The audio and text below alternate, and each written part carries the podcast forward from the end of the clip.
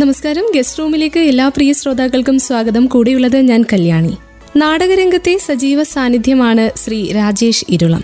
മൂന്ന് തവണ സംസ്ഥാനത്തെ ഏറ്റവും മികച്ച സംവിധായകനുള്ള പുരസ്കാരമടക്കം പ്രൊഫഷണൽ നാടകരംഗത്ത് ആകെ ഒൻപത് സംസ്ഥാന അവാർഡുകളാണ് രാജേഷ് ഇരുളത്തെ തേടി വന്നത്. ഇക്കൊല്ലവും അവാർഡ് പട്ടിക വന്നപ്പോൾ മികച്ച സംവിധായകനായിരുന്നു രാജേഷ് ഇരുളം. അങ്ങനെ സംസ്ഥാന നാടക അവാർഡുകളിൽ തിളക്കമുള്ള പേര് സംവിധായകൻ രാജേഷ് ഇരുളമാണ്. ഇന്ന് ഗസ്റ്റ് റൂമിൽ വിശേഷങ്ങളൊക്കെ പങ്കുവയ്ക്കാൻ നമുക്കൊപ്പം ചേരുന്നത്. അദ്ദേഹത്തെ സ്വാഗതം ചെയ്യാം. സ്വാഗതം സാർ. നമസ്കാരം. നമസ്കാരം. അപ്പോൾ ആദ്യമേ ചോദിക്കാനുള്ള, തുടർച്ചയായി മൂന്നാം വർഷവും അവാർഡ്, അപ്പോൾ ഒരു ഹാട്രിക് നേട്ടമാണ്. അപ്പോൾ ആർക്കാണ് ഈ ഒരു അവാർഡ് സമർപ്പിക്കുന്നത്? അതിനകത്തൊരു മിസ്റ്റേക്ക് ഉണ്ട്. തുടർച്ചയായിട്ടല്ല എനിക്ക് കിട്ടിയിരിക്കുന്നത്. എനിക്ക് ഇപ്പോ ഒരു രണ്ടു വർഷം ഇടവിട്ട് ഗ്യാപ്പിലാണ് വന്നിരിക്കുന്നത്. അതെ, രണ്ടു വർഷം ഇടവിട്ട ഗ്യാപ്പിൽ മികച്ച സംവിധായകനുള്ള അവാർഡ് മൂന്ന് പ്രാവശ്യമായിട്ട് മികച്ച സംവിധാനം, ദീപ സംവിധാനം ഉൾപ്പെടെയാണ് വന്നിരിക്കുന്നത്. ഓക്കെ ഓക്കെ അപ്പൊ ഇങ്ങനെ ഒരു അവാർഡ് ആർക്കെങ്കിലും സമർപ്പിക്കുന്നുണ്ടോ? ആരാണ് അപ്പൊ ഇതിന് പിന്നെ ഒരു സമർപ്പിക്കാനുള്ള ഒരു അവസരം കിട്ടുകയാണെങ്കിൽ ഈ ഒരു അവാർഡ് സമർപ്പിക്കുന്നത് ആർക്കായിരിക്കും? തീർച്ചയായിട്ടും അത് നാടക പ്രേക്ഷകർക്ക് തന്നെയായിരിക്കും. നാടകം കാണുന്ന ഒരുപാട് പ്രേക്ഷകർക്ക് തന്നെയായിരിക്കും അവാർഡ് നമുക്ക് സമർപ്പിക്കാൻ പറ്റുള്ളൂ. തീർച്ചയായിട്ടും. അപ്പോൾ രാജേഷ് ഇരുളം എന്ന നാടക സംവിധായകന്റെ പരീക്ഷണങ്ങൾ സ്റ്റേജ് എന്നൊരു പരിമിതിയെ വലിയ സാധ്യതയാക്കിക്കൊണ്ടാണ് ഒട്ടുമിക്ക നാടകങ്ങളും വന്നിട്ടുള്ളത്. അപ്പോൾ അത് കണ്ടിട്ടുള്ള ഒരാളെന്ന നിലയ്ക്ക് എനിക്ക് തോന്നിയിട്ടുള്ളൊരു കാര്യം ദീപവിധാനത്തിൻ്റെ ഒരു പ്രത്യേകത തന്നെയാണ്. അപ്പോൾ നാടകത്തിൽ ലൈറ്റിങ്ങിൽ കൊണ്ടുവന്ന പ്രധാനപ്പെട്ട മാറ്റങ്ങൾ എവിടെ തൊട്ടാണ് ഈ ഒരു മാറ്റം, അല്ലെങ്കിൽ മാറ്റം വേണം നാടകങ്ങൾക്ക് എന്ന് ഒരു പിന്നെ തീരുമാനത്തിൽ ഉറച്ചുകൊണ്ട്, അല്ലെങ്കിൽ അവിടെ ഒരു ചേഞ്ച് ഉണ്ടാകുമല്ലോ, ഇത്രയും നാൾ വന്നിരുന്ന നാടകം പോലെ അല്ല, ഇനി ഒരു ചേഞ്ച് വേണം, അങ്ങനെ ഒരു തീരുമാനത്തിൽ നിന്ന് ലൈറ്റിംഗിൽ എപ്പോഴാണ് കൂടുതൽ ശ്രദ്ധ തിരിച്ചു തുടങ്ങിയത്? ഞാൻ ബേസിക്കലി ഒരു ചിത്രകാരനാണ്, അതിലുപരി ഫോട്ടോഗ്രാഫറും കൂടെയാണ്. ഓക്കെ. അപ്പോ സ്വാഭാവികമായിട്ട് ലൈറ്റിങ്ങിന്റെ സാധ്യതകൾ കൂടുതൽ പരീക്ഷിക്കാനുള്ള ഒരു ചാൻസ് എനിക്ക് കൂടുതലായിട്ടുണ്ട്. പിന്നെ ഒരിക്കലും നാടകത്തിലൊരു ചേഞ്ച് കൊണ്ടുവന്നൊന്നും ഞാനൊരിക്കലും അവകാശപ്പെടുന്നില്ല. കാരണം ഇപ്പോ കെ ടി സാറിന്റെ ഒക്കെ ഇത് ഭൂമിയാണെന്ന് പറഞ്ഞ നാടകങ്ങളൊക്കെ ഞാൻ കണ്ടിട്ടുണ്ട്, പണ്ട് വെള്ളപ്പൊക്കം എന്നൊക്കെ നാടകങ്ങൾ കണ്ടിട്ടുണ്ട്. അപ്പൊ അന്നത്തെ ഒരു പരീക്ഷണങ്ങളിൽ ഒരു നാലൊന്ന് പോലും എന്നെ പോലെ ആൾക്കാർക്ക് ചെയ്യാൻ പറ്റുന്നില്ല. അത്തരം സങ്കേതങ്ങളിലേക്ക് നമ്മൾ കുറച്ച് സാങ്കേതികത്വം ഉപയോഗിച്ചെന്ന് മാത്രമേ എനിക്ക് അതിനെ കുറിച്ച് പറയാനുള്ളൂ. അതായത് ഞാനൊരു വലിയ മാറ്റം ഉണ്ടാക്കിയെന്നൊന്നും എനിക്കൊരിക്കലും പറയാൻ പറ്റില്ല. ഞാൻ മാറ്റം ഉണ്ടാക്കിയിട്ടുമില്ല. പക്ഷെ മറ്റു മറ്റു നാടകങ്ങളെ വെച്ച് നോക്കുമ്പോൾ, അല്ലെങ്കിൽ നമ്മളൊരു കമ്പാരിസൺ നടത്തുമ്പോൾ എപ്പോഴും ഒരു ലൈറ്റിങ്ങിൻ്റെ കാര്യത്തിൽ രാജേഷ് ഇരുളം ചെയ്യുന്ന നാടകങ്ങൾ മികച്ചു നിൽക്കുന്നതായി, അല്ലെങ്കിൽ ഒരു വ്യത്യസ്തത പുലർത്തുന്നതായിട്ട് തോന്നുന്നുണ്ട് പ്രേക്ഷകർക്ക്, അല്ലേ? ലൈറ്റ് ഞാൻ കുറെ ശ്രദ്ധിച്ച് ചെയ്യുന്ന ഒരു മനുഷ്യൻ തന്നെയാണ്, ഒരു ഒരു ഡയറക്ടറാണ്. കാരണം ഒരു ഒരു പരിധി വരെ ഞാനൊരു ടെക്നീഷ്യനും കൂടിയാണ്. അതുകൊണ്ടാണ് മാത്രമല്ല ഈ പറഞ്ഞ പോലെ ചിത്രകലയുടെ ഒരു ലൈറ്റിംഗ് പാറ്റേൺ, ഫോട്ടോഗ്രാഫിയുടെ ഒക്കെ ഒരു ലൈറ്റിംഗ് പാറ്റേൺ ഞാൻ നന്നായിട്ട് ഉപയോഗിച്ചിട്ടുണ്ട്. പിന്നെ മനസ്സിൽ സിനിമ കിടക്കുന്നത് കൊണ്ട് ഒരു പക്ഷേ അങ്ങനെ അത്തരം ലൈറ്റിംഗ് സോഴ്സുകൾ ഞാൻ നന്നായിട്ട് ഉപയോഗിക്കാറുണ്ട്. അതുകൊണ്ടായിരിക്കും അങ്ങനെ തോന്നുന്നത്. അപ്പോൾ വയനാട്ടിലെ ഇരുളം എന്ന ദേശം തന്നെയാണോ ഈ ഒരു നാടകരംഗത്തേക്ക് കടന്നു വരുവാനുള്ള കാരണം? അച്ഛനും പഴയകാല നാടക നടനായിരുന്നുവല്ലോ. തീർച്ചയായിട്ടും. അച്ഛൻ പണ്ട് ഈ നാടകം കളിച്ച കാര്യങ്ങളൊക്കെ ഇങ്ങനെ പറഞ്ഞു കേട്ടിട്ടുണ്ട്. പിന്നെ എന്റെ ഗ്രാമം തന്നെയാണ് ശരിക്കും എന്നെ അങ്ങനെ വളർത്തിയെടുത്തത്. വളരെ സപ്പോർട്ട് കിട്ടിയ ഒരാൾ തന്നെയാണ് എന്റെ ഗ്രാമത്തിൽ നിന്ന്. ഇരുളം എന്ന് പറഞ്ഞാൽ ചെറിയൊരു ഒരു ഗ്രാമമാണ്, ഒരു വനമേഖലയാണത്. അവിടുന്ന് ശരിക്കും നല്ല സപ്പോർട്ട് തന്നെ എനിക്ക് കിട്ടിയിട്ടുണ്ട്. അവർ തന്നെയാണ് രാജേഷ് ഇരുളം എന്ന വ്യക്തിയെ വളർത്തിയെടുക്കാൻ സഹായിച്ചത്. അതുകൊണ്ട് തന്നെയാണ് പേരിനൊപ്പം ഇരുളം എന്ന് കൂടി ചേർത്തത്. അതെന്റെ ഗുരുനാഥനിട്ട പേരാണ്. നാടകത്തിൽ എന്നെ കൊണ്ടുവരുന്നത് മുഹമ്മദ് വളപ്പിൽ എന്ന് പറഞ്ഞിട്ടുള്ള എന്റെ ഗുരുനാഥനാണ്. അത് അദ്ദേഹമാണ് ആ പേരിട്ടത്. രാജേഷ് എന്ന എന്റെ പേരിനൊപ്പം ഇരുളം ചേർത്ത അദ്ദേഹമാണ്. ഓക്കെ. അപ്പൊ എങ്ങനെയായിരുന്നു ഈ ഒരു ഗുരുനാഥനെ കണ്ടുമുട്ടിയത്? അല്ലെങ്കിൽ നാടകവുമായുള്ള ബന്ധത്തെ കുറിച്ച് ചോദിക്കുകയാണെങ്കിൽ ആദ്യത്തെ ഒരു പോയിന്റ്, ആ ഒരു സ്റ്റാർട്ടിംഗ് പോയിന്റ് എവിടെ നിന്നായിരുന്നു? അത് ഞാൻ പറഞ്ഞില്ല, ചിത്രകാരനായിരുന്നു. അതോടൊപ്പം തന്നെ ചെറിയ ക്ലാസ്സിൽ പഠിക്കുന്ന സമയത്ത് തന്നെ തബല, ഡ്രംസ് ഒക്കെ പഠിക്കാനും പഠിക്കാൻ പോകുന്നുണ്ടായിരുന്നു. ഈ റിതം സെക്ഷൻ ഒക്കെ അത്യാവശ്യം കൈകാര്യം ചെയ്യും. അപ്പൊ അങ്ങനെ സ്കൂളിൽ പഠിക്കുന്ന സമയത്ത് തന്നെ ഞാൻ ഈ പ്രോഗ്രാംസിന് പോകുമായിരുന്നു. ഈ അമേച്ചർ നാടകങ്ങൾക്കും അതേപോലെ ഡാൻസ് പ്രോഗ്രാംസും ഒക്കെ ഒക്കെ തന്നെ തബലയൊക്കെ വായിക്കാൻ വേണ്ടി പോകുമായിരുന്നു. അപ്പൊ എന്നെ ചിത്രകല പഠിപ്പിച്ച മാഷ് എന്റെ സ്കൂളിലാണ് ആദ്യമായിട്ട് വരുന്ന ജോയിൻ ചെയ്യുന്നത്. അമ്മൻ മണിയുടെ എന്നാണ് അദ്ദേഹത്തിന്റെ പേര്, എറണാകുളംകാരനാണ്. അപ്പോ ഒരു അവിടെ അന്ന് ഈ അമേച്ചർ നാടകങ്ങളൊക്കെ അത്യാവശ്യം നല്ല രീതിയിൽ ചെയ്തു വരുന്ന ഒരു കാലഘട്ടമായിരുന്നു. ഞാനൊരു എട്ടിലോ ഒമ്പതിലോ പഠിക്കുന്ന സമയമാണത്. അപ്പൊ ആ സമയത്ത് സാറിന്റെ കൂടെ ഞാനൊരു ഒരു നാടകത്തിന്, ഒരു അമേച്ചർ നാടകത്തിന് രംഗപടം വരയ്ക്കുന്നതിന് സഹായിക്കാൻ വേണ്ടി പോയതാണ്. അപ്പൊ അവിടെ ആ നാടകം ഡയറക്റ്റ് ചെയ്യുന്നത് മുഹമ്മദ് കെ ആയിരുന്നു. മുഹമ്മദ് വളപ്പ് എന്ന് പറയുന്ന ഗുരുനാഥനായിരുന്നു. അപ്പൊ അവിടെ ചെന്ന് കഴിഞ്ഞപ്പോ ഇത് വരച്ചൊക്കെ കഴിഞ്ഞ് നോക്കുമ്പോ അവിടെ മ്യൂസിക് ഓപ്പറേറ്റ് ചെയ്യുന്ന ആൾക്ക് എന്തോ ഒരു അസുഖമായിട്ട് പെട്ടെന്ന് അദ്ദേഹത്തിന് അതിനകത്ത് ജോയിൻ ചെയ്യാൻ പറ്റാത്തൊരവസ്ഥ വന്നു. അപ്പൊ രണ്ടു ദിവസം കൂടി നാടകം കളിക്കാൻ സമയമുള്ളൂ. അപ്പൊ അവരാകെ ടെൻഷൻ അടിച്ച് നിൽക്കുമ്പോ ഈ എന്നെ ഡ്രോയിങ് പഠിപ്പിച്ച എന്റെ ഗുരുനാഥനായിട്ടുള്ള ഈ പമ്മ മാഷാണ് പറയുന്നത്, നിങ്ങൾ ടെൻഷൻ അടിക്കണ്ട, ഇവൻ ചെയ്തോളും, ഇവനെ പഠിപ്പിച്ചു കൊടുത്താൽ മതി, അവൻ പെട്ടെന്ന് ചെയ്തോളും എന്ന് പറഞ്ഞിട്ട് എന്റെ വീട്ടിൽ പോലും ചോദിക്കാതെ, വീട്ടിൽ പോലും പെർമിഷൻ ഇല്ലാതെ സാറാണ് അവിടെ എന്നെ ആക്കിയിട്ട് പോയിരുന്നത്. അങ്ങനെയാണ് ശരിക്കും മുഹമ്മദ് ഖാന്റെ അടുത്തേക്ക് ഞാൻ ചെന്നു ചേരുന്നത്. അതിന്റെ നിർമ്മാണം പൗലോസ് ഗുരുമത്ത് എന്ന് പറയുന്ന ഇന്നത്തെ സിനിമാ ഫീൽഡിൽ അറിയപ്പെടുന്ന പ്രൊഡക്ഷൻ കൺട്രോളറാണ് അതിന്റെ നിർമ്മാതാവ്. അപ്പൊ അവര് മൂന്നുപേരും കൂടെ കൂടിയിട്ടാണ് എന്നെ നാടകത്തിലേക്ക് ചേർക്കുന്നത് ശരിക്കും. ഓക്കെ, അപ്പൊ ആദ്യ നാടകത്തിന്റെ അനുഭവം എന്ന് പറഞ്ഞാൽ തികച്ചും ആകസ്മികം തന്നെയാണ്, അല്ലെങ്കിൽ അപ്രതീക്ഷിതമായിട്ടാണ് ഈ ഒരു സ്റ്റേജിലേക്ക് വന്നതെന്ന് പറയാമല്ലേ? തീർച്ചയായിട്ടും തീർച്ചയായിട്ടും വളരെ യാദൃശ്ചികമായിട്ട് തന്നെയാണ് ചെന്ന് പറ്റുന്നതിനകത്ത്. ഒരു അങ്ങനെ നാടകം ചെയ്ത പരിചയമൊന്നുമില്ല, അധികം നാടകങ്ങൾ കണ്ടിട്ടില്ല, ചെറിയ പ്രായമാണ്, നാടകത്തെ കുറിച്ച് അങ്ങനെ ഒരു ബോധമുള്ള സമയമായിരുന്നില്ല അത്. അതെ, അപ്പൊ അച്ഛനും പഴയകാല നാടക നടനായിരുന്നു എന്ന് പറയുമ്പോൾ പോലും ഒരിക്കൽ പോലും താങ്കൾ അങ്ങനെ വരുമെന്നോ അല്ലെങ്കിൽ ഞാൻ ഇങ്ങനെ ആകുമെന്നോ അല്ലെങ്കിൽ ഈ ഒരു മേഖലയാണെന്നൊന്നും കരുതിയിരുന്നില്ല മനസ്സിൽ? ഇല്ല, ഒരിക്കലും ആ സമയത്ത് നമ്മൾ അങ്ങനെ ചിന്തിച്ചിട്ടൊന്നുമില്ല. കലാകാരനാണ് ഓൾറെഡി, ഈ പറഞ്ഞതുപോലെ മ്യൂസിക്കായിട്ട് ബന്ധപ്പെട്ട് ചിലപ്പോൾ അങ്ങനെ പോകാം, അല്ലെങ്കിൽ ചിത്രകലയായിട്ട് ബന്ധപ്പെട്ടുള്ള ഡിസൈനർ അങ്ങനെയൊക്കെ ആ ഈ തീരുവന്നായത് പ്രതീക്ഷിച്ചിരുന്നത്. പക്ഷെ പിന്നീട് അങ്ങോട്ടുള്ള യാത്രകളിൽ ഓൾറെഡി നാടകത്തിലേക്ക് തന്നെ വന്ന് ചേർന്ന് പറയാൻ പറ്റുള്ളൂ. അതെ, നാടകം എന്നിലേക്ക് വന്ന് ചേരുകയായിരുന്നു എന്ന് പറയാമല്ലേ? അതെ അതെ അതെ.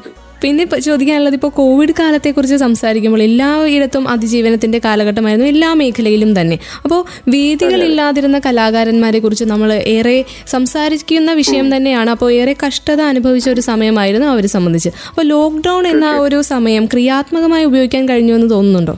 പേഴ്സണലി എനിക്ക് കുറെയൊക്കെ സാധിച്ചിട്ടുണ്ട്. പക്ഷേ കലാകാരന്മാരെ സംബന്ധിച്ച്, പ്രത്യേകിച്ച് നാടക പ്രവർത്തകരെ സംബന്ധിച്ച് വളരെ ദുരിതമായിട്ടുള്ള ഒരു സമയമായിരുന്നു. എന്നെ സംബന്ധിച്ച് പേഴ്സണലി ഞാൻ ഈ പറഞ്ഞതുപോലെ നമ്മളിപ്പോ നാടകം ചെയ്യുമ്പോഴും നാടകത്തിലേക്ക് വരുമ്പോഴൊക്കെ തന്നെ നാടകം സീരിയസ് ആയിട്ട് ചെയ്യുന്ന സമയത്ത് തന്നെ മനസ്സിൽ സിനിമ എന്ന് പറഞ്ഞൊരു ഒരു ഒരു ലക്ഷ്യം ഉണ്ടായിരുന്നു. അപ്പൊ ഈ സമയത്ത് എനിക്ക് ഷോർട്ട് ഫിലിംസുകൾ ചെയ്യാൻ പറ്റി. മറ്റൊരു നാടകങ്ങൾ സിനിമയായിട്ട് ചെയ്യുമ്പോൾ ഒട്ടും ടൈം കിട്ടാറില്ല, തുടർച്ചയായി നാടകങ്ങൾ ഡയറക്റ്റ് ചെയ്യുന്നു, അവരോടൊപ്പം സഞ്ചരിക്കുന്നു, അങ്ങനെ മറ്റൊരു ഒരു മേഖലയിലേക്കും തിരിയാൻ പറ്റാത്തൊരവസ്ഥ ഉണ്ടായിരുന്നു. അപ്പൊ ആ സമയത്ത് കുറച്ച് ഷോർട്ട് ഫിലിംസ് ഒക്കെ നമ്മുടെ സുഹൃത്തുക്കളുടെ സഹായത്തോടെ ചെയ്യാൻ പറ്റി. അതുപോലെ തന്നെ എനിക്കൊരു ഒരു സ്റ്റുഡിയോ, ഞാൻ എന്റെ ഒരു ആഗ്രഹമായിരുന്നു ഒരു recording studio, editing grading studio അങ്ങനെയൊക്കെ ചെയ്യണമെന്ന് ഒരു ആഗ്രഹം ഉണ്ടായിരുന്നു. അതൊക്കെ പല ആളുകളുടെ സഹായത്തോടെ എനിക്ക് ചെയ്യാൻ പറ്റി. പക്ഷെ മറ്റു പല ആൾക്കാരുടെ അവസ്ഥ വളരെ ദയനീയമാണ്. അത് ഞാൻ പറഞ്ഞത് എന്റെ സൗഹൃദങ്ങളാണ് എന്നെ അങ്ങനെ ഒരു അവസ്ഥയിലേക്ക് എന്നെ ഇപ്പൊ ഇങ്ങനെ ഒരു സ്റ്റുഡിയോയിലേക്ക് കൊണ്ടിരിക്കാൻ സഹായിച്ചത്. ഈ ഒരു നാടകം തിരിച്ചിപ്പോൾ ട്രാക്കിലേക്ക് വന്നിട്ടുണ്ടോ? എല്ലാ മേഖലയിലും ഒരു ഉണർവ് അല്ലെങ്കിൽ ഒരു പ്രതീക്ഷയുടെ കിരണം ഇങ്ങനെ ഉദിച്ചു വരുന്നുണ്ട്, പക്ഷെ നാടകം തിരിച്ച് ട്രാക്കിലേക്ക് വന്നോ? ഇല്ല, നാടകം അങ്ങനെ വന്നൊന്നും പറയാൻ പറ്റില്ല. ഇപ്പൊ സംഗീത നാടക അക്കാദമിന്റെ മത്സരം കഴിഞ്ഞോടുകൂടിയിട്ട് ഈ നാടകങ്ങൾ കളിച്ച് അവാർഡ് കിട്ടിയ നാടകങ്ങളും ആ മത്സരത്തിൽ പങ്കെടുത്ത കുറച്ച് നാടകങ്ങൾക്ക് വേദികൾ ഇങ്ങനെ ബുക്ക് ചെയ്ത് വരുന്നുണ്ട്.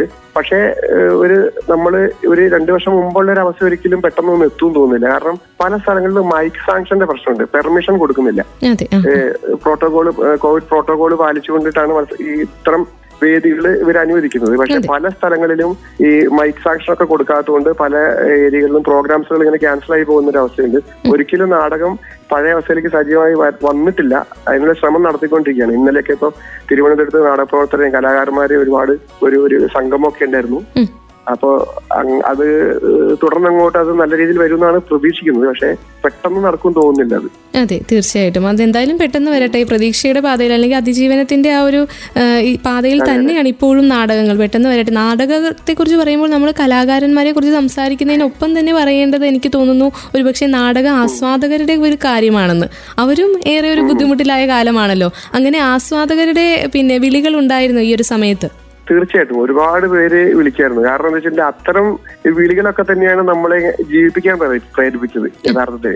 കാരണം ഒരുപാട് നാടകങ്ങൾ കണ്ടുവരുന്ന പ്രേക്ഷകരുണ്ട്, അവരൊക്കെ ഇടയ്ക്കിടയ്ക്ക് സൗഹൃദങ്ങൾ പങ്കുവെക്കും. ആ വിളികളൊക്കെ എന്നെക്കാൾ ഉപരി ഒരുപാട് നാടകക്കാർക്ക് വളരെ ഊർജ്ജം നൽകിയിട്ടുണ്ടാവും.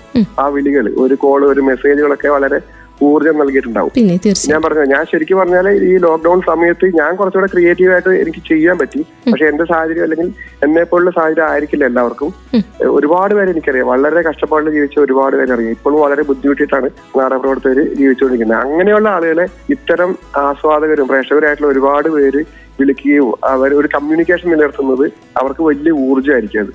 അത് തീർച്ചയായിട്ടും തീർച്ചയായിട്ടും അപ്പൊ ആ ഒരു പ്രതിസന്ധിയുടെ കാലത്ത് ഏറെ ബുദ്ധിമുട്ടിലായ സമയത്ത് ഇങ്ങനെയുള്ള ചെറിയ അന്വേഷണങ്ങൾ ഒരുപക്ഷെ നമുക്കൊരു ഊർജ്ജം തന്നെയാണ്.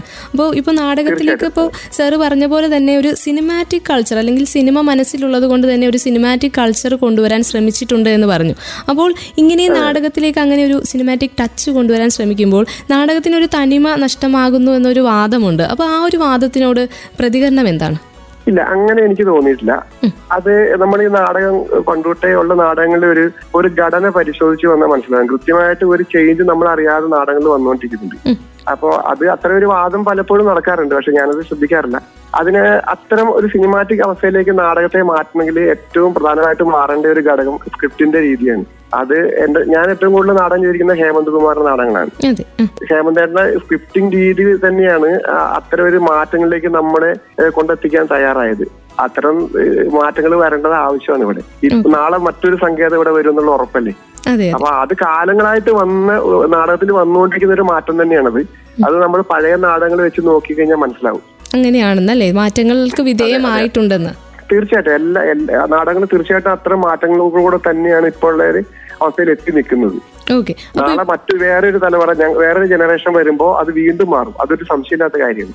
ഓക്കെ ഓക്കെ അത് മാത്രമല്ല, ഇപ്പൊ ദീപവിധാനത്തിന്റെ കാര്യത്തിൽ മാത്രമല്ല ശബ്ദങ്ങൾക്ക് അല്ലെങ്കിൽ ഗാനവിന്യാസങ്ങളുടെ ഒക്കെ ഒരു സ്വാധീനം വളരെ വലിയ രീതിയിൽ നാടകങ്ങൾക്ക് ഉണ്ടായിട്ടുണ്ട് അല്ലേ. അപ്പൊ ഇത് എല്ലാത്തിന്റെയും കൂടെ ഉള്ള ഒരു കൂട്ടുകെട്ടിലായിരിക്കും മികച്ച ഒരു സൃഷ്ടി പിറക്കുന്നത്. തീർച്ചയായിട്ടും തീർച്ചയായിട്ടും തീർച്ചയായിട്ടും അപ്പോൾ അങ്ങനെ ഒരു അങ്ങനെ ഒരു മികച്ച സൃഷ്ടി ചെയ്ത നാടകങ്ങളിൽ ഏറ്റവും മികച്ചു നിൽക്കുന്ന അല്ലെങ്കിൽ മുന്നിട്ട് നിൽക്കുന്നതെന്ന് തോന്നിയത്, ഏറെ പണിപ്പെട്ട് ചെയ്ത കഷ്ടപ്പെട്ട് ചെയ്ത ഒരു നാടകത്തെ കുറിച്ച് ചോദിക്കുകയാണെങ്കിൽ എന്തൊക്കെയാണ് ഓർമ്മകൾ?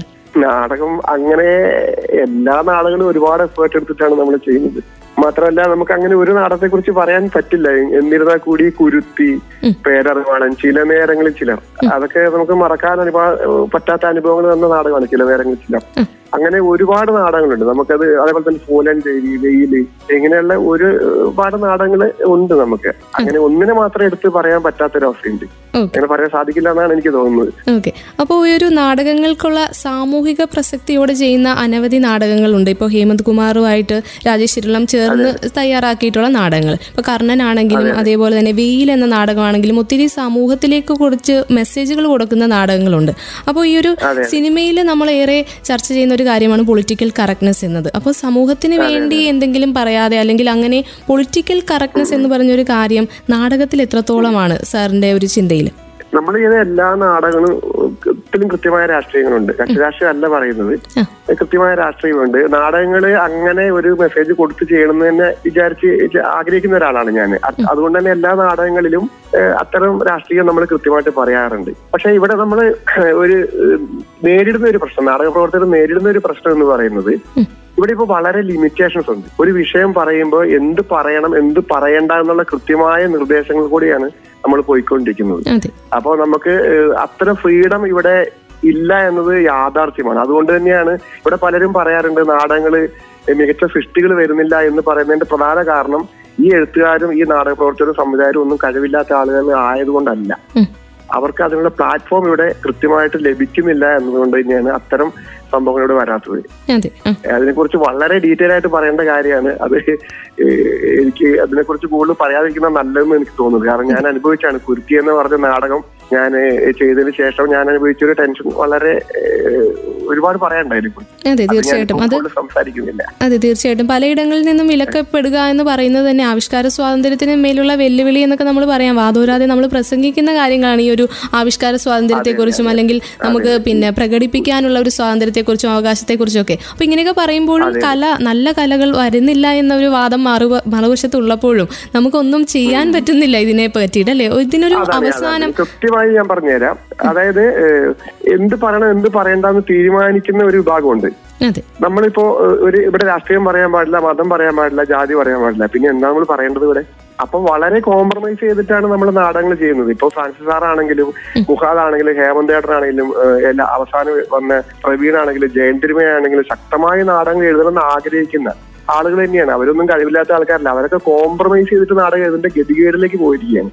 ഈ കുരുത്തി നൽകിയ പാഠം, ചില നേരങ്ങളിൽ ചിലർ എന്ന് പറഞ്ഞ് നൽകിയ പാഠമൊക്കെ അത് തന്നെയാണ്. കുരുത്തി എന്ന് പറഞ്ഞ നാടകം ഒരു പത്ത് നാല്പതോളം സ്റ്റേജുകൾ ബ്ലോക്ക് ചെയ്ത് കളഞ്ഞു. ബുക്ക് ചെയ്ത സാധനം ക്യാൻസൽ ചെയ്യിപ്പിച്ചു. അതിനകത്ത് രാഷ്ട്രീയം രാഷ്ട്രീയത്തിന് വേറെ മാനങ്ങൾ കണ്ടെത്തിയിട്ടാണ് അവര് ചെയ്തത്. അതെ, തീർച്ചയായിട്ടും. അത് മാത്രമല്ല, ഒരു വശത്ത് നമ്മളിങ്ങനെ ആവിഷ്കാര സ്വാതന്ത്ര്യത്തെ കുറിച്ച് പറയുമ്പോഴും ഇങ്ങനെ കല ഉയർന്നു വരണമെന്ന് പറയുമ്പോഴും അതേ ആളുകൾ തന്നെ ഇപ്പുറത്ത് അതിനെ തടക്കാൻ നോക്കുന്നു, അല്ലെങ്കിൽ അതിന് പിന്നെ വിലക്കേർപ്പെടുത്തുന്നു എന്ന് പറയുന്നത് കഷ്ടം തന്നെയാണ്. അതെ, തീർച്ചയായിട്ടും തീർച്ചയായിട്ടും പക്ഷെ ഇവരൊക്കെ മയക്കിയിട്ടാ സംസാരിക്കുന്നത്. ഇവിടെ ശക്തമായ നാടകങ്ങൾ വരുന്നില്ല, സാംസ്കാരിക മേഖല വളരുന്നില്ല എന്നാണ് ഇവർ പറയുന്നത്. അതിന് കാരണം എന്താണെന്ന് കൂടെ അവർ സ്വയം വിശകലനം ചെയ്യുന്നുണ്ടായിരിക്കും. അതെ, തീർച്ചയായിട്ടും. അപ്പോൾ ഇപ്പോൾ പറഞ്ഞതുപോലെ തന്നെ ഏറ്റവും കൂടുതൽ നാടകം ചെയ്തിട്ടുള്ളത് ഹേമന്ത് സാറിനൊപ്പമാണെന്ന് പറഞ്ഞു. അപ്പോൾ അദ്ദേഹത്തെ കുറിച്ച് എന്താണ് സാറിന്റെ ഒരു കാഴ്ചപ്പാടിൽ, അദ്ദേഹത്തെ കുറിച്ച് എന്തൊക്കെയാണ് പറയാനുള്ളത്?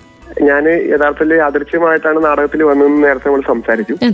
അത് ഒരുപക്ഷെ അത് ഹേമന്തറിനെ കണ്ടില്ലായിരുന്നെങ്കിൽ ഒരുപക്ഷെ ഞാൻ വീണ്ടും നാടകത്തിൽ നിന്ന് വിട്ടു പോയിട്ട് ഒരു ഒരു ചിത്രകാരനോ അല്ലെങ്കിൽ ഒരു ഡിസൈനറോ ഒരു ഫോട്ടോഗ്രാഫറോ ഒക്കെ ആയി മാറുമായിരുന്നു. അങ്ങനെ ഉള്ളൊരു ഒരു ഒരു ചേഞ്ചിങ് സമയത്താണ് വളരെ യാദൃശ്യമായിട്ട് വയനാട്ടിൽ വെച്ചിട്ടാണ് ഹേമന്തറിനെ കാണുന്നത്. ഒരു ബൈബിൾ നാടകമായിട്ട് ബന്ധപ്പെട്ടിട്ട് വന്നതാണ്. അപ്പോ ഹേമന്തറിനെ കണ്ടില്ലായിരുന്നെങ്കിൽ രാജേഷ് ഇരുളം എന്നൊരു നാടക സംവിധാനം ചിലപ്പോ ഉണ്ടായിക്കോണമെന്നില്ല എന്നാണ് എനിക്ക് പറയാനുള്ളത്. കാരണം ഏറ്റവും കൂടുതൽ സപ്പോർട്ട് ചെയ്തിട്ടുള്ള, ഞാനൊരു നാടകം പോലും ചെയ്യുന്നത് കണ്ടിട്ടില്ല അദ്ദേഹം. ഹേമന്തർ ഒരു നാടകം ചെയ്യുന്നത് കാണാതെയാണ് എന്നെ വളരെ ഇതോട് കൂടിയിട്ട് ആറാമന് ഉപ്പുകൂറ്റിന് എന്ന് പറയുന്ന ഒരു നാടകത്തെ നീ സംവിധാനം ചെയ്താൽ മതിയെന്ന് ഒരു ഒരു മാസത്തെ പരിചയം കൊണ്ടാണ് ഹേമന്തേട്ടൻ പറയുന്നത്. അത്ര ഒരു സ്വാതന്ത്ര്യം അല്ലെങ്കിൽ എന്നെ മനസ്സിലാക്കാൻ കഴിഞ്ഞത് തന്നെയാണ് രാജേഷ് ഇരുളം എന്നൊരു സംവിധാനം ഉണ്ടാകാൻ കാരണം. ഏറ്റവും കൂടുതൽ സ്ക്രിപ്റ്റ് ചെയ്യാനുള്ള കാരണം അത് തന്നെയാണ്. കാരണം എനിക്ക് സിംഗാവുന്ന ഒരാൾ ഹേമന്തേട്ടൻ തന്നെയാണ് എനിക്ക് കൂടുതൽ തോന്നിയിട്ടുള്ളത്. അങ്ങനെ ഒരു കെമിസ്ട്രി ഓൾറെഡി വർക്ക്ഔട്ട് ചെയ്തിട്ടുണ്ട്.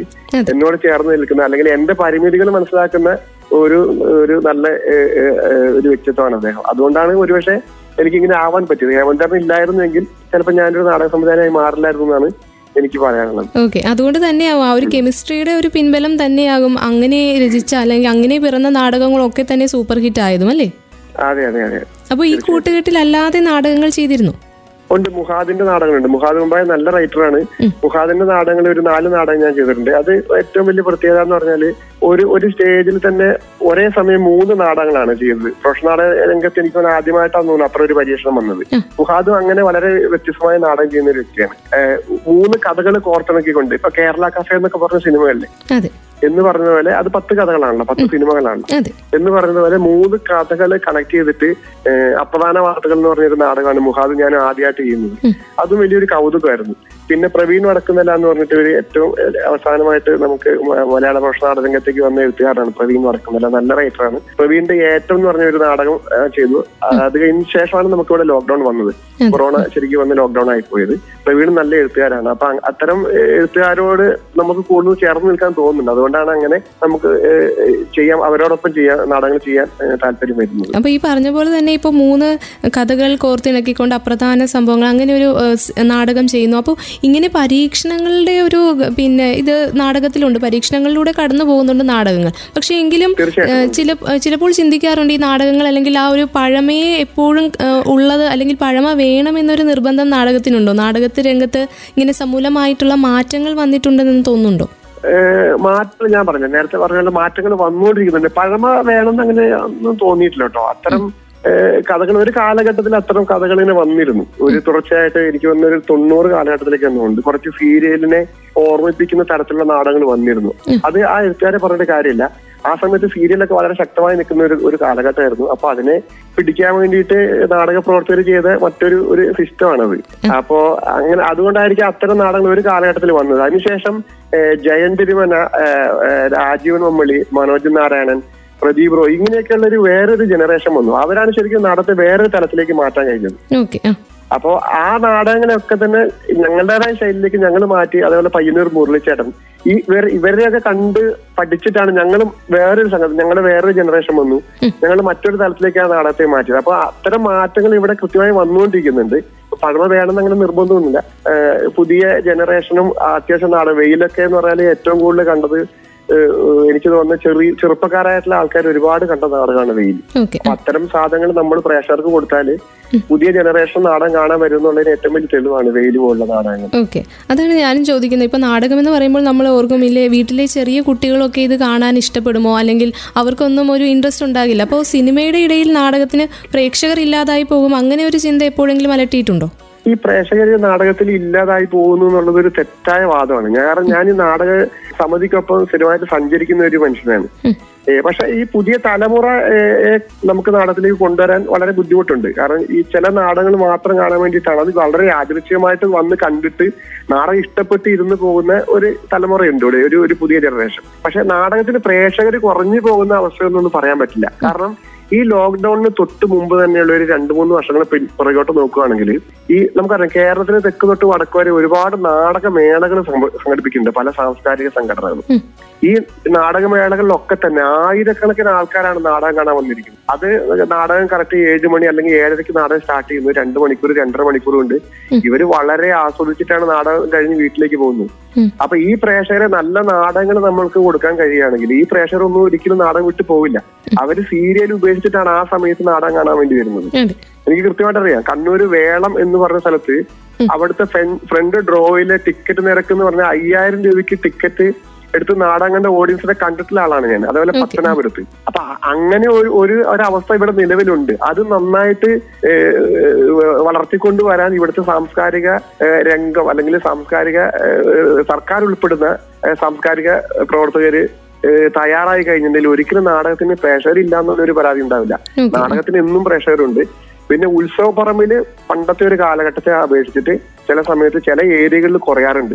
അത് സ്വാഭാവികമാണ്. കാരണം അത്രയും നമുക്കറിയാലോ, ഇപ്പൊ ടി വി സിനിമ ഇതിനോടൊക്കെ ഫൈറ്റ് ചെയ്തിട്ടാണ് നാടകം നിൽക്കുന്നത്. അതിനനുസരിച്ചുള്ള ഒരു എന്തായാലും ഒരു ഒരു വ്യത്യാസം ഇതിനകത്ത് ഉണ്ടാവാം. പക്ഷെ നമുക്കിവിടെ കൃത്യമായ തിയേറ്റർ സംവിധാനങ്ങൾ ഉണ്ടെങ്കിൽ നാടകം കാശ് കൊടുത്ത് കയറി കാണുന്ന ഒരു ഒരു സിസ്റ്റം ഇവിടെ ഉണ്ടാകും എന്നുള്ളതിന് ഒരു സംശയമില്ലാത്ത കാര്യമാണ്. കാരണം നമുക്ക് അറിയുന്നതാണ്, കൃത്യമായിട്ട് ഞാൻ പറഞ്ഞില്ല, തെക്കോട്ട് വടക്ക് വരെയുള്ള നാടകമേളകളുടെ ഒരു ലിസ്റ്റ് എടുത്ത് നോക്കിയാൽ മനസ്സിലാവും. അവിടെ വന്നിട്ട് അവരെ കണ്ടു കഴിഞ്ഞാൽ നമുക്ക് മനസ്സിലാവും ആയിരക്കണക്കിന് ആൾക്കാരാണ് നാടകം കാണാൻ വരുന്നത്. അതെ, അപ്പൊ ഈ സിനിമയ്ക്കൊക്കെ നമ്മൾ ടിക്കറ്റ് ഏർപ്പെടുത്തി തിയേറ്റർ രീതിയിൽ നമ്മൾ നാടകങ്ങൾക്ക് വേണ്ടിയിട്ടും അങ്ങനെ തുടങ്ങിക്കഴിഞ്ഞാൽ ഒരുപക്ഷെ സമൂലമായ മാറ്റം വരും. ഒരുപക്ഷെ കൂടുതൽ ആളുകൾ യുവജനത എന്ന് പറയുന്ന അല്ലെങ്കിൽ യുവതലമുറ അടുത്ത തലമുറയൊക്കെ ആകർഷിക്കാൻ സാധിക്കുമായിരിക്കും അല്ലേ? തീർച്ചയായിട്ടും. അതിനുള്ള മറ്റൊരു ഗുണം എന്ന് പറയുന്നത് നമുക്ക് കുറച്ചുകൂടെ ശക്തമായ നാടകങ്ങൾ ചെയ്യാനുള്ള ഒരു ഒരു സ്പേസും കൂടി ആയിരിക്കും. ആ സ്പേസ് ആണ് ഇപ്പൊ നമ്മളിപ്പോ ഉത്സവപ്പറമ്പിനെ മാത്രം ഡിപ്പെൻഡ് ചെയ്തിട്ടാണ് നാടകങ്ങൾ ചെയ്യുന്നത്. അപ്പൊ ഒരുപാട് ലിമിറ്റേഷൻസ് ഉണ്ട് നമുക്ക് ചെയ്യാൻ. ഇപ്പൊ ഇത്തരം തിയേറ്റർ സമയം ഇപ്പൊ നമുക്കറിയാം, ഒരു ഒരു കാലത്ത് ഇവിടെ ഒരുപാട് ഫൈൻ ആർട്സ് സൊസൈറ്റികൾ ഉണ്ടായിരുന്നു. ആ ഫൈൻ ആർട്സ് സൊസൈറ്റികൾ ഉള്ള സമയത്ത് നാടകങ്ങൾ വളരെ ശക്തമായിരുന്നു. കാരണം ശക്തമായ നാടകങ്ങൾ എഴുതാനുള്ള അവസരം ഉണ്ടായിരുന്നു. ഇത്തരം ക്രിറ്റിസിസം അല്ലെങ്കിൽ അനാവശ്യമായുള്ള ക്രിറ്റിസിസം ഒന്നും അതിനകത്ത് വന്നിരുന്നില്ല. ഈ ലിമിറ്റേഷൻസ് ഇല്ലായിരുന്നു. അപ്പൊ അത്തരം ഫൈൻ ആർട്സ് സൊസൈറ്റികളെ തിയേറ്ററിന്റെ ഒരു സംഘത്തിലേക്ക് മാറ്റാൻ കഴിയുകയാണെങ്കിൽ, സർക്കാർ വിചാരിക്കണം, അല്ലാതെ നടക്കില്ല, മാറ്റാൻ കഴിയുകയാണെങ്കിൽ ശക്തമായ നാടകങ്ങൾ ഉണ്ടാകും. ടിക്കറ്റ് എടുത്ത ആൾക്കാർ നാടകം കാണുന്ന അവസ്ഥയിലേക്ക് നാടകം മാറുന്ന ഒരു സംശയമില്ലാത്ത കാര്യമാണ്. കാരണം വളരെ കാലിബറായിട്ടുള്ള ആൾക്കാർ തന്നെയാണ് ഇവിടെ നാടകപ്രവർത്തകരായിട്ടുള്ളത്. അവർക്ക് അത്തരം ഒരു ഒരു സ്പേസ് ഇല്ലാത്തതിന്റെ ഒരു പ്രശ്നമാണ് ഇപ്പോഴും നമുക്കൊരു പരിമിതികളിൽ നിന്നുകൊണ്ട് നാടകം എഴുതേണ്ട അവസ്ഥ വരുന്നത്. ഓക്കെ, അപ്പൊ സംഗീതങ്ങൾ ഇനിയും ഉണ്ടാവേണ്ടതുണ്ട്, വേദികൾ തീർച്ചയായിട്ടും ഉണ്ടാകേണ്ടതുണ്ട് നാടകരംഗത്ത് അല്ലേ? അതെ അതെ. അപ്പോൾ ഈ ഒരു നാടകത്തോടുള്ള അഭിനിവേശം തന്നെയാണല്ലോ പലരെയും ഈ ഒരു രംഗത്ത് പിടിച്ചു നിർത്തുന്നത്. ഇപ്പോൾ ആസ്വാദകരുടെ കാര്യം പറയുകയാണെങ്കിലും നാടക കലാകാരന്മാരുടെ കാര്യം പറയുകയാണെങ്കിലും ഈ നാടകം എന്ന് പറയുമ്പോൾ ചിലർക്ക് അത് ഒരു നൊസ്റ്റാൾജിയുടെ ഭാഗമോ അല്ലെങ്കിൽ എന്തോ ഒരു അഭിനിവേശം, അതിനോടുള്ള കടുത്ത ആരാധന അങ്ങനെയൊക്കെ ആണ് പിടിച്ചു നിർത്തുന്നത്. പക്ഷേ പലർക്കും ലഭിക്കുന്ന വേതനത്തിന് മാറ്റമില്ലാതെ തുടരുന്നത് അതെന്തുകൊണ്ടാണ്? വേതനമൊക്കെ വളരെ കുറവാണ്. ഈ ഞാൻ ശരിക്കും പറഞ്ഞാൽ നാടകം ഞാൻ പറഞ്ഞില്ല, നമ്മൾ നാടകത്തിലേക്ക് വരുമ്പോൾ നമ്മുടെ മനസ്സിൽ സിനിമയായിരുന്നു കിടന്നത്. പക്ഷെ നാടകത്തെ കൂടുതൽ മനസ്സിലാക്കുന്നവരും നമ്മൾ നാടകത്തെ കൂടുതൽ ഇഷ്ടപ്പെട്ടുകൊണ്ടിരിക്കുകയാണ്. അപ്പോൾ അതിൽ നിന്ന് കിട്ടുന്ന വേദന ഒന്നും നമ്മൾ മൈൻഡ് ചെയ്യാറില്ല. വേതനത്തെക്കാൾ ഉപരി അത് ഒരു ഒരു എന്താ പറയാ ഒരു അഡിക്ഷൻ പോലെ തന്നെയാണ്. നാടകം ഇല്ലാതെ ഒരു നാടകക്കാരന് ജീവിക്കാൻ പറ്റില്ല. കാരണം എത്ര സിനിമ ലക്ഷ്യം വെച്ച് വന്നാലും നാടകത്തിലേക്ക് വന്ന് ചാടി കഴിഞ്ഞിട്ടുണ്ടെങ്കിൽ ഈ നാടകത്തെയാണ് കൂടുതൽ ഇഷ്ടപ്പെടുക. കാരണം അതിന്റെ ഒരു ഒരു ഘടന എങ്ങനെയാണ്. ഇപ്പൊ പല നടന്മാരും നടിമാരും ആണെങ്കിലും അവരുടെ വേദന നോക്കല്ല അവർ ചെയ്യുന്നത്. അവര് ജീവിക്കാൻ വേണ്ടിയിട്ടുള്ള ചെറിയൊരു വേദനയാണ് അതിനകത്ത് കിട്ടുന്നുള്ളൂ. ഒരു പനി വന്നാൽ തീരുന്ന ഒരു ലൈഫാണ് നാടകക്കാരുടെ ലൈഫ് എന്ന് പറയുന്നത്. തീർച്ചയായിട്ടും. പക്ഷെ ഇവര് നാടകം കളിച്ചിട്ട് ഗ്രീൻ റൂമിൽ വന്ന ആളുകൾ അവരെ നന്നായിരുന്നു എന്ന് പറയുന്ന ആ ഒരു വലിയ വാക്ക് തന്നെയാണ് അവരുടെ ഏറ്റവും വലിയ വേദന എന്ന് പറയുന്നത്. അത് ഏത് നാടകക്കാരോട് ചോദിച്ചാലും അവർ ഇതൊക്കെ തന്നെയാണ് പറയുള്ളൂ. വേതനം എന്ന് പറയുന്നത് വളരെ ചെറിയ വേതനം തന്നെയാണ്. നാടക സമിതികൾക്ക് കിട്ടുന്ന പേയ്മെന്റ് ഒക്കെ വളരെ ചെറുതാണ്. കാരണം വളരെ കഷ്ടപ്പെട്ടാണ് ഒരു നാടക സംഘം ഒരു സ്പോട്ടിലെത്തി നാടകം കളിക്കുന്നത്. പക്ഷെ വളരെ ചെറിയ വേതനത്തിലാണ് ഒരു നാടകം കളിച്ചു പോകുന്നത്. പ്രൊഡ്യൂസർമാരുടെ അവസ്ഥ ഭയങ്കര ദയനീയമാണ്. പ്രൊഡ്യൂസർമാരെ അവസ്ഥ ഇത് തന്നെയാണ്. നാടക പ്രൊഡ്യൂസർന്ന് ഒരിക്കലും പറയാൻ പറ്റില്ല. അവരും ഈ നാടകത്തോടുള്ള ഇഷ്ടം കൊണ്ട് ഒക്കെ തന്നെയാണ് ഈ നാടകത്തിലേക്ക് വന്ന് നിൽക്കുന്നത്. അപ്പോ ആ നാടകം കഴിഞ്ഞിട്ടുള്ള ഒരു ഒരു സന്തോഷം, നാടകം നന്നായി കഴിയുമ്പോഴുള്ള സന്തോഷം തന്നെയാണ് അവർക്ക് കിട്ടുന്ന ഏറ്റവും വലിയ വേദന. അതെ, ഇപ്പൊ പറഞ്ഞ പോലെ തന്നെ ഗ്രീൻ റൂമിൽ പോയി കണ്ട് നല്ലതായിരുന്നു എന്ന് പറയുന്നതിനപ്പുറത്തേക്ക് അവരൊന്നും പ്രതീക്ഷിക്കുന്നുമില്ല. പക്ഷെ അവര് പ്രതീക്ഷിക്കാതെ നമ്മൾ കൊടുക്കേണ്ടത് ആരുടെ കടമയാണ് സാർ? അതിന്റെ ഒരു മാറ്റം വരണമെന്ന് ആഗ്രഹമില്ലേ? പരിമിതിയുണ്ട്. ഇപ്പൊ ഒരു ഉത്സവ കമ്മിറ്റിക്കാരാണെങ്കിലും ഒരു സംഘാടകരാണെങ്കിലും അവർക്കും ഭയങ്കര ലിമിറ്റേഷൻ ഉണ്ട്. അവർ ശരിക്കും നമ്മളെ ഹെൽപ്പ് ചെയ്യാണ് ചെയ്യുന്നത്. ഇത്രയും കോമ്പറ്റീഷൻ നിൽക്കുന്ന ഒരു ഒരു ഇപ്പൊ ഞാൻ പറഞ്ഞ സിനിമ, ടി വി, ഇത്രയും റിയാലിറ്റി ഷോ ഷോസുകൾ ഇതിനിടയ്ക്കാണ് ഇവര് നാടകം വെക്കുന്നത്. അപ്പോ അത്രയും കോമ്പറ്റീഷൻ നിൽക്കുന്ന ഒരു ഒരു അവസരത്തില് ഇവര് ശരിക്കും ഈ നാടകപ്രവർത്തനെ ഹെൽപ്പ് ചെയ്യാൻ ചെയ്യുന്നത്. അവർക്ക് തരുന്നതിനൊരു പരിമിതിയുണ്ട്. അത് മാറണമെങ്കിൽ ഈ പറഞ്ഞ പോലെ സർക്കാർ സിസ്റ്റം മാറണം, സർക്കാരിന്റെ സംവിധാനങ്ങൾ മാറണം. അക്കാഡമി പോലുള്ള സംഗീതനാട അക്കാഡമി പോലുള്ള സിസ്റ്റങ്ങൾ മാറിയാൽ മാത്രമേ നമുക്ക് നല്ല രീതിയിൽ നാടകം കളിക്കാനും നല്ല വേദനത്തോടു കൂടി കളിക്കാനുള്ള അവസരം ഉണ്ടാവുള്ളൂ. ഓക്കെ, അപ്പോൾ പലരും നാടകത്തിൽ നിന്ന് സിനിമയിലേക്ക് പോകുന്നതുണ്ട്. പക്ഷെ ഇപ്പോൾ സാറ് പറഞ്ഞു നാടകം അവരുടെ ഹൃദയത്തിൽ എന്നും ഉണ്ടാകും. പക്ഷെ സിനിമ തേടി പോകുന്നവർ അധികമാണല്ലോ, അവർ തിരിച്ചു വരാറുണ്ടോ? ഉണ്ടുണ്ട്. സിനിമയുടെ ഒരു ഒരു അറിയാലോ, സിനിമയിൽ ചെന്ന് പെട്ട് കഴിഞ്ഞാൽ പിന്നെ കണ്ടിന്യൂസ് ആയിട്ട് അവർക്ക് വേഷങ്ങൾ വരും. ഇപ്പൊ നല്ല ആർട്ടിസ്റ്റുകളാണെങ്കിൽ അവർക്ക് തുടർച്ചയായിട്ട് അടുത്ത സിനിമകൾ വന്നു, അപ്പം അവർക്ക് തിരിച്ചു വരാൻ പറ്റാത്തൊരവസ്ഥയുണ്ട്. പക്ഷെ നമുക്കറിയാം ഈ ഇത്രയും സിനിമകളുടെ തിരക്കിനിടയ്ക്ക് നമ്മുടെ ശിവജി ഗുരുവായൂർ ശിവജി ഗുരുവായൂരല്ലേ ശിവജിയേട്ടൻ ശിവജിയേട്ടൻ ഇത്രയും തിരക്കുള്ള സമയത്തും നാടകങ്ങൾ ഈ ലോക്ക്ഡൌണിന്റെ സമയത്ത് തെരുവിലിറങ്ങി നാടകം കളിച്ച ആളാണ്. അങ്ങനെ ഒരു അവസ്ഥയുണ്ട്. അതുപോലെ തന്നെ ഈ ലോക്ക്ഡൌണിൽ ഒരുപാട് നാടകക്കാർക്ക് സിനിമാക്കാരെ അവസരം കൊടുത്തിട്ടുണ്ട്, ഒരുപാട് ചെറിയ ചെറിയ നാടകപ്രവർത്തകർക്ക്. അപ്പൊ കുറച്ചു പേർക്കൊക്കെ അത് തുടർച്ചയായിട്ട് അത് കണ്ടിന്യൂ ചെയ്യാൻ പറ്റുന്നുണ്ട്, ബാക്കിയുള്ളവര് തിരിച്ച് നാടകത്തിലേക്ക് വരുന്നുമുണ്ട്. അപ്പോൾ എന്നാലും ഈ ഒരു സമയം അതിജീവനം പലരും പല തൊഴിൽ മേഖല തേടി പോയതായിട്ട് എന്തെങ്കിലും വിവരങ്ങൾ ഉണ്ടായിരുന്നു? ഉണ്ടുണ്ട്. ഒരുപാട് പേര് പെയിന്റിംഗ് ജോലിയൊക്കെയാണ് ഈ നാടകപ്രവർത്തകരുടെ ഏറ്റവും വലിയൊരു പ്രശ്നം എന്ന് പറയുന്നത്. ഇവർക്ക് മറ്റു ജോലികൾ അങ്ങനെ പെട്ടെന്ന് പോയി ചെയ്യാൻ പറ്റില്ല. അപ്പൊ ഈ എളുപ്പത്തിൽ ചെയ്യാൻ പറ്റുന്ന പെയിന്റിംഗ് ജോലികൾ, അങ്ങനെയുള്ള ടൈലറിംഗ് ജോലികളൊക്കെ ചെയ്ത ഒരുപാട് പേരുണ്ട്, അവരിപ്പോഴും ചെയ്തിട്ടുണ്ട്. അതുപോലെ തന്നെ കുറെ പേര് ഈ ടി വി സീരിയലുകളിലേക്ക് വിളിച്ചിട്ട് പോയിട്ടുണ്ട്. അതായത് നമ്മുടെ ചെറിയൂർ ജയപ്രസാദ് സാറ്, പുള്ളി എഴുതുന്ന മനോ മനോരമയെന്ന് തോന്നുന്നുണ്ട്, അതിലുള്ള സീരിയലിലൊക്കെ ഒരുപാട് പേർക്ക് പുള്ളി അവസരം കൊടുത്തു. അതൊക്കെ ഇവർ ഒരു ദുരിതം ഒക്കെ മനസ്സിലാക്കിയിട്ടാണ് അവരെ കൊണ്ട് പറ്റുന്ന രീതിയിൽ പുള്ളി ഹെൽപ്പ് ചെയ്തിട്ടുണ്ട്. അങ്ങനെ പല മേഖലകളിലേക്ക് ആൾക്കാർ പോയിട്ടുണ്ട്. ചിലർ ഒരു പണി ഇല്ലാണ്ട് ചെയ്യാൻ പറ്റാണ്ട് വളരെ ദുരിതത്തിൽ ജീവിക്കുന്ന ആൾക്കാരും ഉണ്ട്. ഓക്കെ, അപ്പോൾ ഈ ഒരു രാജേഷ് ഇരുളം നാടകത്തിലേക്ക് വീണ്ടും തിരിച്ചു വരികയാണ് ഞാൻ. അപ്പോൾ പിന്നെ ഈ ഒരു ദൃശ്യഭംഗി വർദ്ധിപ്പിക്കാനായിട്ട് സ്വീകരിക്കുന്ന എന്തൊക്കെ എന്തൊക്കെ പരീക്ഷണങ്ങളാണ്, മാറ്റങ്ങളൊക്കെയാണ് സ്വീകരിക്കുന്നത്? ഇപ്പോൾ ഇനിയൊരു മേഖലയിലേക്ക് അല്ലെങ്കിൽ ദീപവിധാനം പോലുള്ള മേഖലയിലേക്ക് കടന്നു വരാൻ ആഗ്രഹിക്കുന്നവർക്ക് വേണ്ടിയിട്ട് എന്തൊക്കെ ഉപദേശങ്ങളാണ് നൽകാൻ കഴിയുക? ഇപ്പോ തന്നെ ലൈറ്റിംഗ് മാക്സിമം ശ്രദ്ധിച്ചിട്ടാണ് ഞാൻ ചെയ്യുന്നത്, ലൈറ്റിങ്.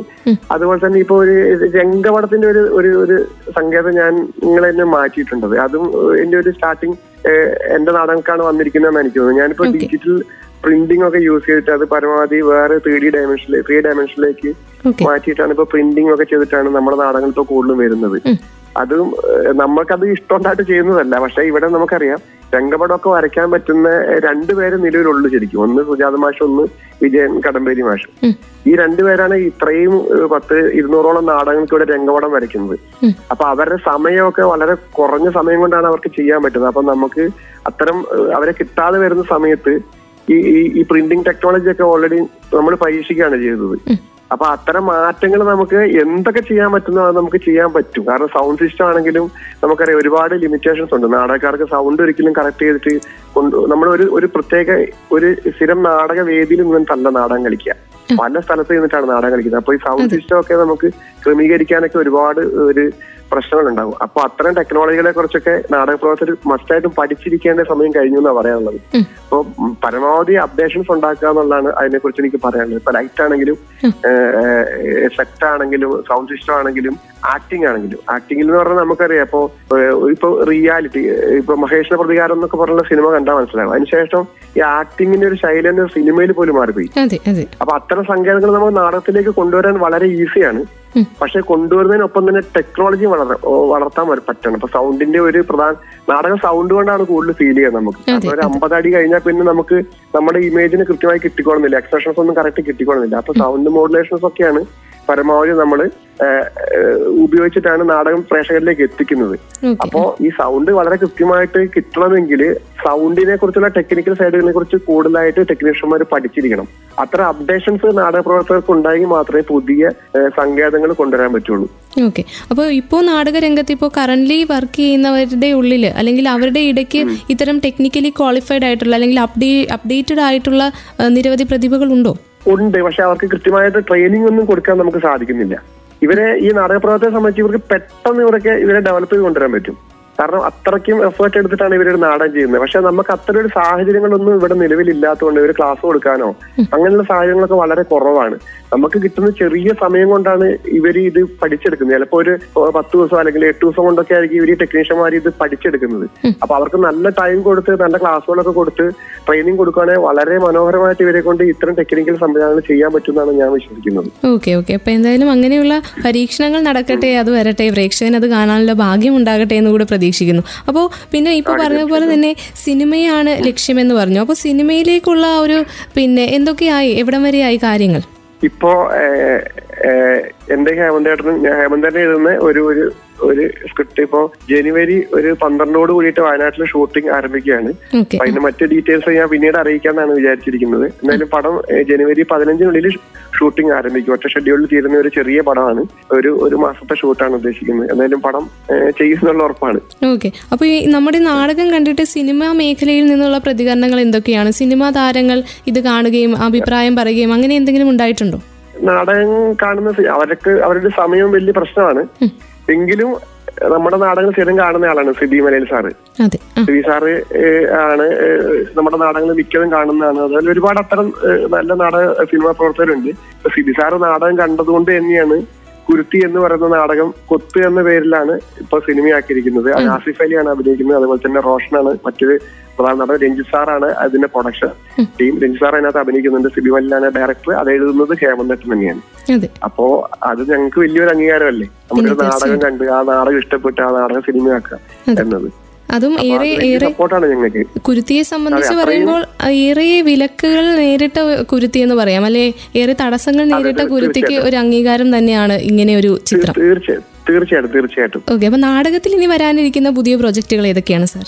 നാടകം ഒരുപാട് പ്രോജക്റ്റുകളുണ്ട്. പക്ഷെ നമ്മളിപ്പോ ഈ ഒരു സീസണിൽ എന്തായാലും നാടകങ്ങൾ ചെയ്യേണ്ട, പഴയ നാടകങ്ങൾ കളിക്കാന്നുള്ള തീരുമാനമാണ് ഇരിക്കുന്നത്. കാരണം ഈ നമുക്കറിയാലോ ലോക്ക്ഡൌൺ എന്ന് പറയുന്നത് ഈ പുതിയ നാടകങ്ങൾ ഇറങ്ങിയ സമയത്താണ് നമുക്ക് ലോക്ക്ഡൌൺ വന്നത്. അപ്പൊ ആ നാടകങ്ങൾ ഒന്നും തന്നെ കളിക്കാൻ പറ്റിയിട്ടില്ല. അപ്പൊ ഈ പഴയ നാടകങ്ങൾ മാക്സിമം കളിച്ച് തീർത്തിട്ട് അതിനുശേഷം അടുത്ത ഒരു സീസണിലേക്ക് പുതിയ നാടകങ്ങൾ ചെയ്യാം എന്നാണ് വിചാരിക്കുന്നത്. ഒരുപാട് പ്രോജക്റ്റുകളുണ്ട്, അഞ്ചാറ് പ്രോജക്റ്റുകളുണ്ട് കിടക്കുന്നുണ്ട്. ഓക്കെ ഓക്കെ അപ്പൊ എല്ലാവിധ ആശംസകളും നേരുന്നു. ഇത്രയും സമയം നമ്മളോടൊപ്പം ചേർന്നതിന് ഒത്തിരി നന്ദി, ഒത്തിരി സ്നേഹം കേട്ടോ. Okay okay thank you. നാടകരംഗത്തെ വിവിധ കാര്യങ്ങൾ, വിവിധ വിശേഷങ്ങൾ, തുടർന്നുള്ള പുതിയ പ്രൊജക്ടുകളെ കുറിച്ചൊക്കെ സംസാരിക്കുകയായിരുന്നു രാജേഷ് ഇരുളം നമുക്കൊപ്പം. അദ്ദേഹത്തിന്റെ വിശേഷങ്ങൾക്കൊപ്പം ഇന്നത്തെ ഗസ്റ്റ് റൂമും പൂർണ്ണമാവുകയാണ്. വീണ്ടും അടുത്ത അധ്യായത്തിലൂടെ മറ്റൊരു അതിഥിയുമായി നമുക്ക് ഒരുമിക്കാം. ഇത്രയും സമയം നിങ്ങൾക്കൊപ്പം ഉണ്ടായിരുന്നത് ഞാൻ കല്യാണി. തുടർന്നും കേട്ടുകൊണ്ടേയിരിക്കും radio Mangalam ninety one point two, നാടിനൊപ്പം നേരിനൊപ്പം.